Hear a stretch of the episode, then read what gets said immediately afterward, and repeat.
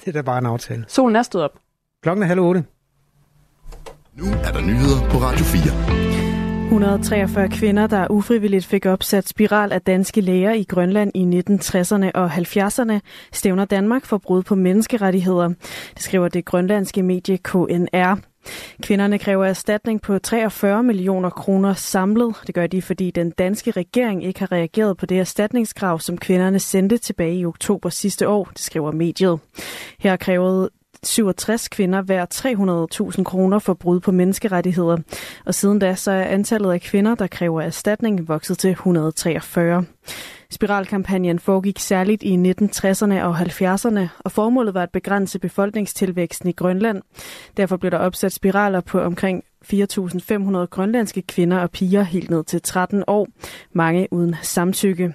En spiral er en form for prævention, og i juni 2022 blev det gjort muligt for offrene at få gratis behandling af en psykolog eller en psykoterapeut. Dansk eksport af sanktionerede produkter er steget kraftigt i russiske nabolande. Det viser en gennemgang Radio 4 Morgen har foretaget. I EU opdaterer man løbende en liste med varer, som kan bruges militært af Rusland og som derfor er sanktioneret.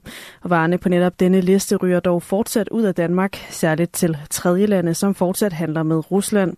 Det fortæller Anders Overvad, der er chefanalytiker i Tænketanken Europa.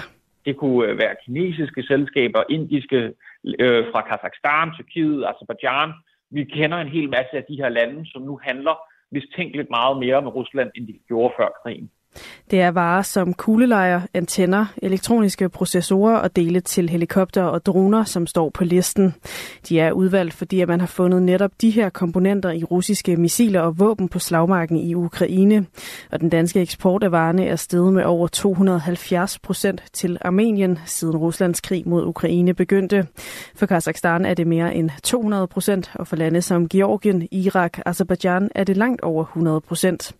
Ifølge Anders Overvad er det først i den seneste og 13. sanktionspakke, at EU er begyndt at sanktionere tredje lande.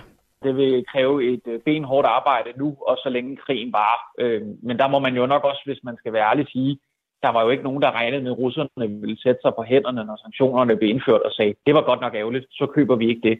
Selvfølgelig vil de forsøge at modarbejde sanktionerne alt, hvad de kan.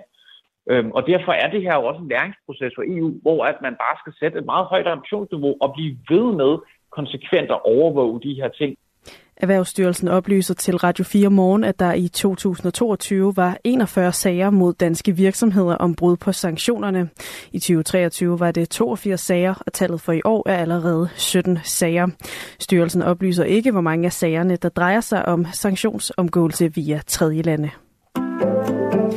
12 NATO-lande og Sverige, der står på kanten til at blive indlemmet i den vestlige forsvarsalliance, påbegyndte i går en storstilet norskledet NATO-øvelse under navnet Nordic Response. Øvelsen foregår i Nordens arktiske områder indtil den 15. marts, og over 20.000 soldater deltager i øvelsen, der er en del af Steadfast Defender, som er den største NATO-øvelse i årtier. Også danske styrker indgår med 1.200 soldater. Forsvaret skriver, at øvelsen blandt andet lægger vægt på at vise, hvilke styrker Finland og Sverige bringer ind i alliancen. Og med det tager vi et kig på dagens vejr. I de nordøstlige og østlige egne kommer der nogen sol, ellers tørt og skyde, men efterhånden lidt eller nogen sol i hele landet. Temperaturerne kommer op mellem 5 og 8 grader, og så kommer der lidt til frisk vind fra øst. Jeg skal lige spørge Sara, altså er det DMI, der siger nogen sol lige frem? Ja, det siger de simpelthen. Lidt ja. eller nogen sol. Okay, det